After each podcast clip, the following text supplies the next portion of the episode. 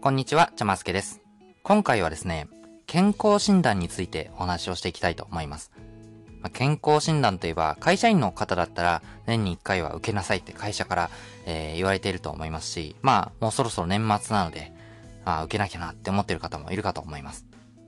で、まあ、学生さんでも年に1回、まあ、受けさせられるのがこの、この健康診断ですよね。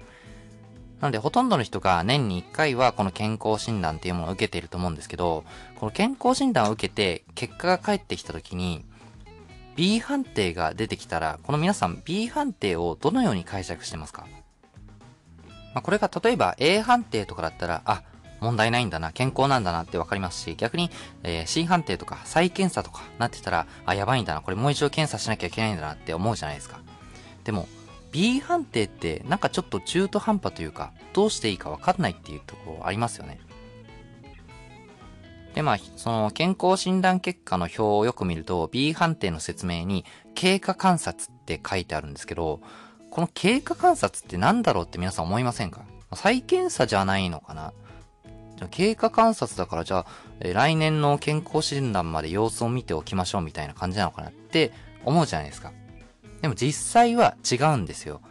健康診断における B 判定っていうのは実は、すでに病気になりかけてるっていうサインなんですね。なので、文字通り、その、経過観察という観察という言葉の意味、字面だけを受け止めて、ただ様子見をすればいいんだなっていうだけではダメなんですね。生活習慣を変えていかないと、病気のリスクがどんどん上がっていってしまいますよという忠告。これが B 判定です。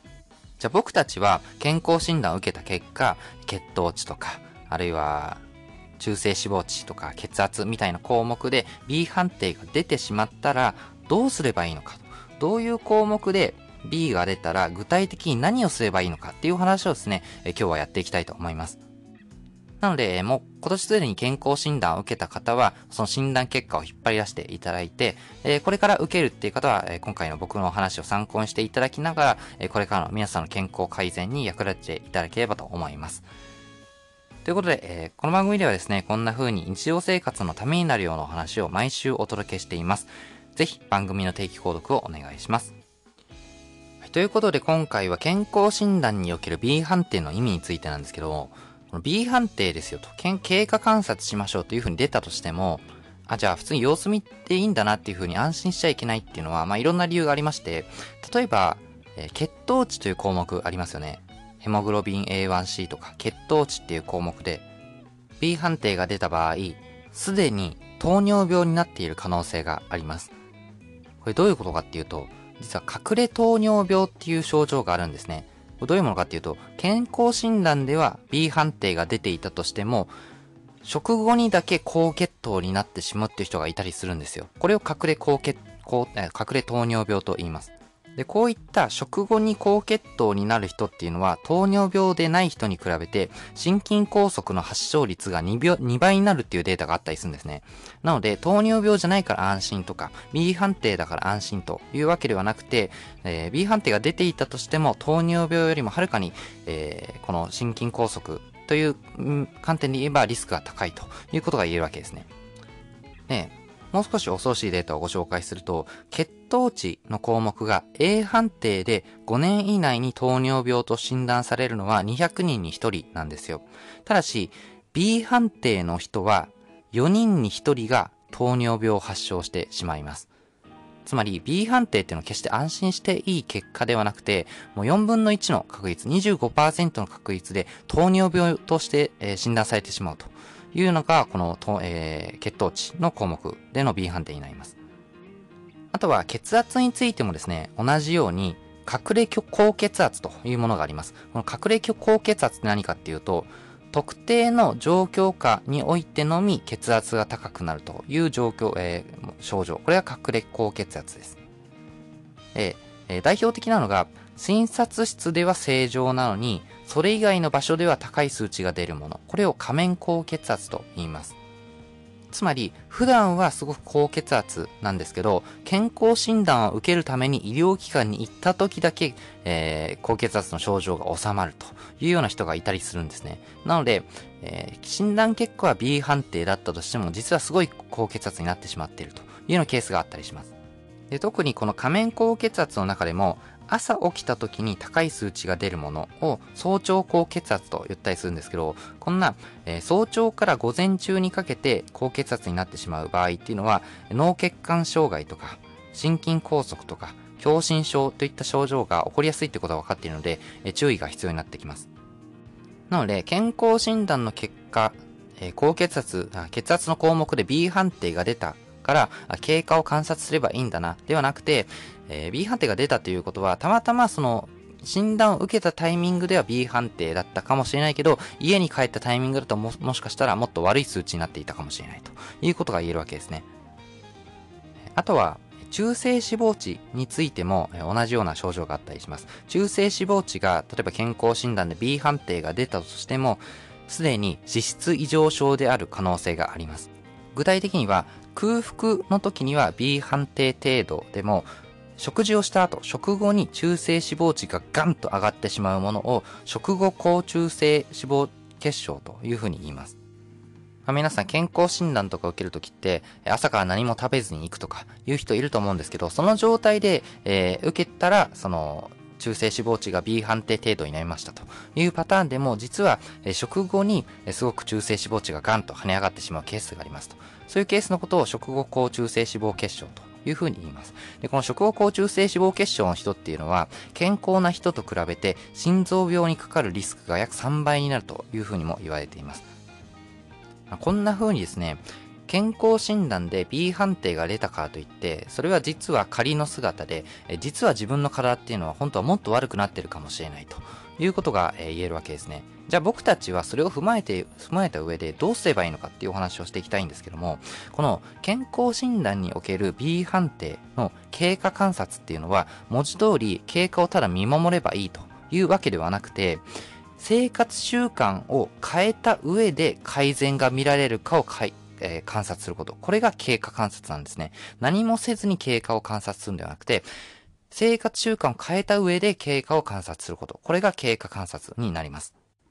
なので、健康診断を受けて結果が返ってきて、あ、B 判定か。まあ、A よりはちょっと悪いな、ふーんで、結果を眺めるだけでは意味がなくて、結果に基づいて生活習慣を変えていって、3ヶ月から6ヶ月後に再び検査を受けて変化が起きるかどうかっていうところを観察することこそが経過観察なんですよ。で、結果表っていうのはそのための指示書なので、それを見るだけで終わりではいけないんですね。やっぱり生活習慣病に、えー、重要な影響を及ぼす3つの項目、まあ、血圧と血糖値とそれから中性脂肪値、えー、これについてはですね、やっぱり先ほども言ったように、体の中ですごく深刻な状態になっていたとしても、健康診断結果としては B 判定が出るケースってのがあります。さらにこの3つの診断項目については、2つ以上重なってくることによって、生活習慣病のリスクっていうのが格段に跳ね上がってしまいます。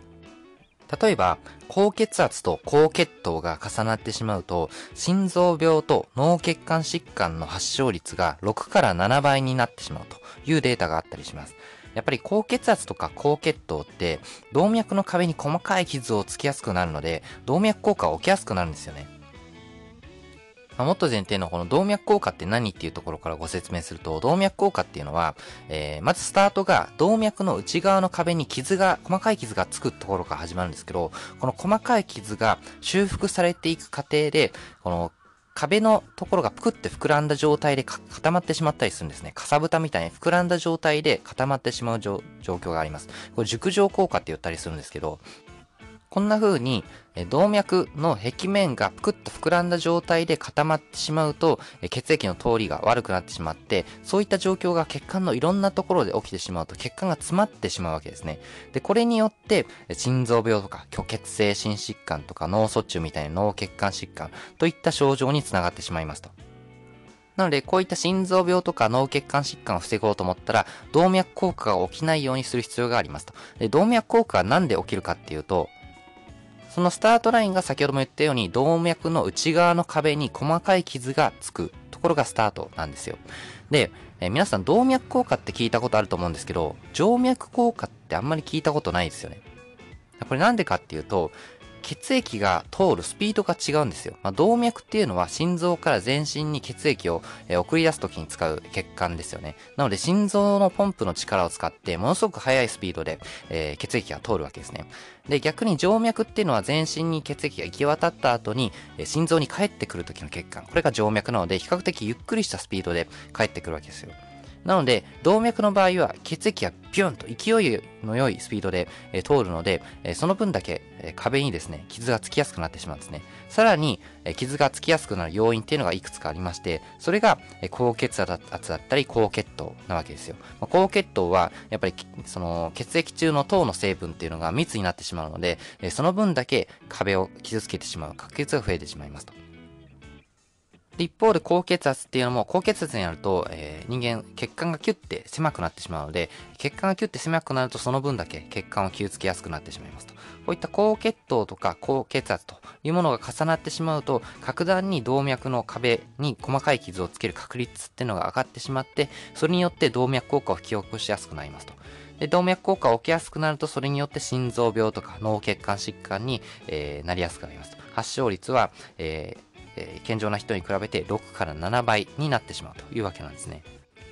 さらに、仮にですね、高血糖が、えー、深刻化して糖尿病になってしまいましたとなった時に、糖尿病って、最悪の場合、失明したりとか、腎不全という腎臓の機能が悪くなってしまったりというような、え、糖尿病には合併症って言われる症状があるんですけども、高血圧がこの糖尿病に重なってしまうと、この糖尿病の合併症の進行がすごく早まってしまうということが分かっています。なので、高血圧と高血糖っていうのは重なってしまうと非常に危険なんですね。えまた、高血糖と脂質異常症が重なることによっても動脈硬化がえの進行が早まるということが分かっています。まあ、高血糖によって、えー、壁に血管の壁に傷がつきやすくなって動脈硬化になりやすくなるというお話は先ほどしたんですけど、これに脂質異常症ですね。つまり、え LDL コレステロールと、えまあ、いわゆる悪玉コレステロールと言われるものが、え増えてしまうことによっても動脈硬化の進行が早まってしまいます。なので、血糖と脂質の両方が B 判定の場合は、ちゃんとですね、改めて病院で動脈硬化の進行度っていうのを調べてもらった方がいいということが言えます。であとは女性の場合なんですけど、女性でですね、時々この LDL、つまり悪玉コレステロール値が健康診断結果が悪かったとしても、まあ、男性よりは動脈硬化起きにくいから安心でしょみたいなことを言う人が時々いたりします。まあ、実際ですね、あの女性の場合は LDL の値が高かったとしても、男性よりは、動脈硬化の発症率っていうのが低いっていうことが分かっています。が、例外がありまして、2つ例外があります。一つ目が女性が糖尿病にかかっている場合ですね。これが一つ目の例外です。二つ目が喫煙者の場合、タバコを吸っている場合、男性よりも動脈硬化が進みやすいっていうことが分かっているので、この二つに当てはまる場合は決して油断はしてはいけませんとえいうことが言えます。ということまで踏まえた上で、じゃあこれから B 判定が出てしまった人はどうすればいいのかというようなことを話していきたいと思います。まず、中性脂肪値とか脂質異常症を改善していきたい場合、ま、脂肪を落としていく、体の脂肪を落としていく必要があると思うんですけども、これはですね、え、当然ダイエットが必要になってきます。ダイエットを行うために、痩せるために、え、どういった、えー、ものを基準にすればいいのかと。えまあ、ものによっては、例えば、え脂肪を減らしましょうとで。低脂肪食の方がいいですよとか、あるいは逆に、え糖質制限をしましょうと。糖質や炭水化物はいきませんよという人もいれば、あるいはカロリーがいきませんよと。カロリーをなるべく摂取量を低くするようにしましょうと。いろんなカロリー、糖質、脂肪といろんな指標があると思うんですけど、これはもうですね、宗教戦宗教論争みたいなもので結論ははっきり言って出ていません。いろんな人がいろんな考え方をとっていますが、僕はですね、個人的には一番わかりやすさというものを優先して、えー、カロリーという指標でダイエットを進めるのが一番わかりやすいと思います。糖質とか脂質とかって結構分かりにくい部分があるんですよ。例えば、じゃあ、ハンバーグを作りましたと。じゃあこのハンバーグの中に糖質がどれくらい含まれてて、えー、脂質がどれくらい含まれてるかって結構分かりにくいじゃないですか。だけど、カロリーをなるべく減らすっていう風に考えていたら、あ、じゃあカロリー減らさなきゃいけないから、ハンバーグのこの食べる量をそもそも少なくしようとか、じゃあ肉のハンバーグじゃなくてサバ缶で作ったハンバーグにしようとか、あるいはえー、脂身の多いお肉じゃなくて赤身のお肉で作ったハンバーグにしようとかいう風にカロリーという分かりやすい指標を使えばよりですね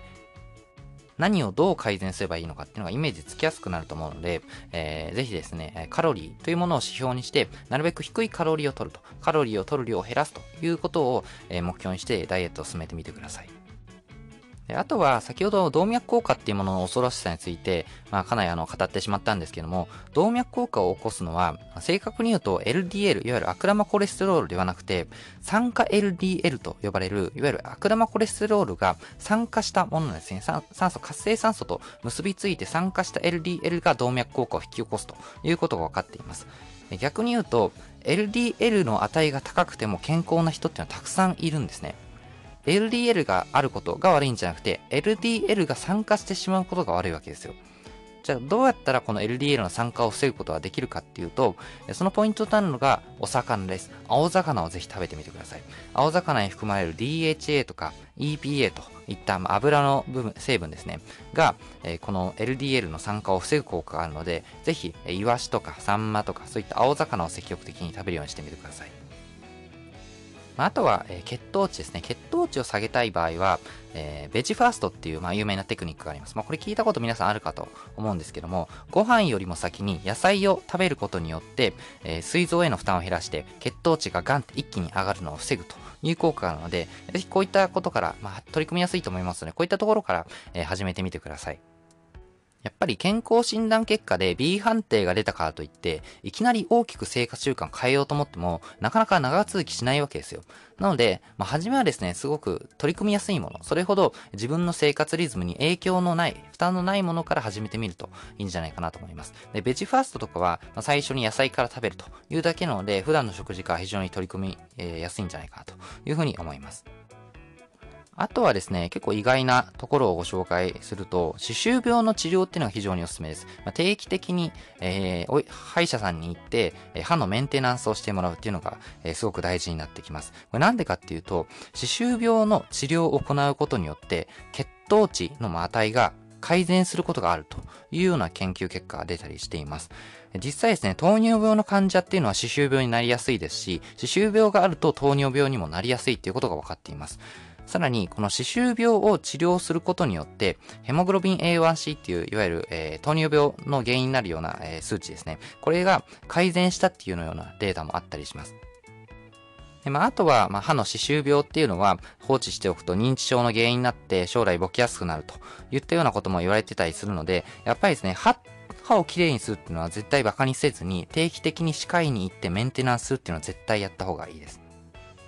ぜひですね、こういった方法をとって、皆さんの健康を、えー、作り上げるのにお役立ていただければと思います。ということで今回はですね、健康診断結果で B 判定が出たら僕たちはどうすればいいのかというテーマでお届けをしました。他にもですね、こういうためになるようなお話を毎週月曜日に配信をしています。番組の定期購読に登録することで新しいエピソードの配信をチェックすることができます。また聞きたいなと思っていただけたら、ぜひ登録してみてください。やり方はですね、今 Apple のポッドキャストアプリで聞いている方は購読ボタンから、Spotify で聞いている方はフォローボタンから、Google のポッドキャストアプリで聞いている方は定期購読ボタンから無料で登録することができます。また Twitter もやっていますので番組の概要欄からぜひフォローしてください。では次のエピソードでお会いしましょう。お相手はちゃますけでした。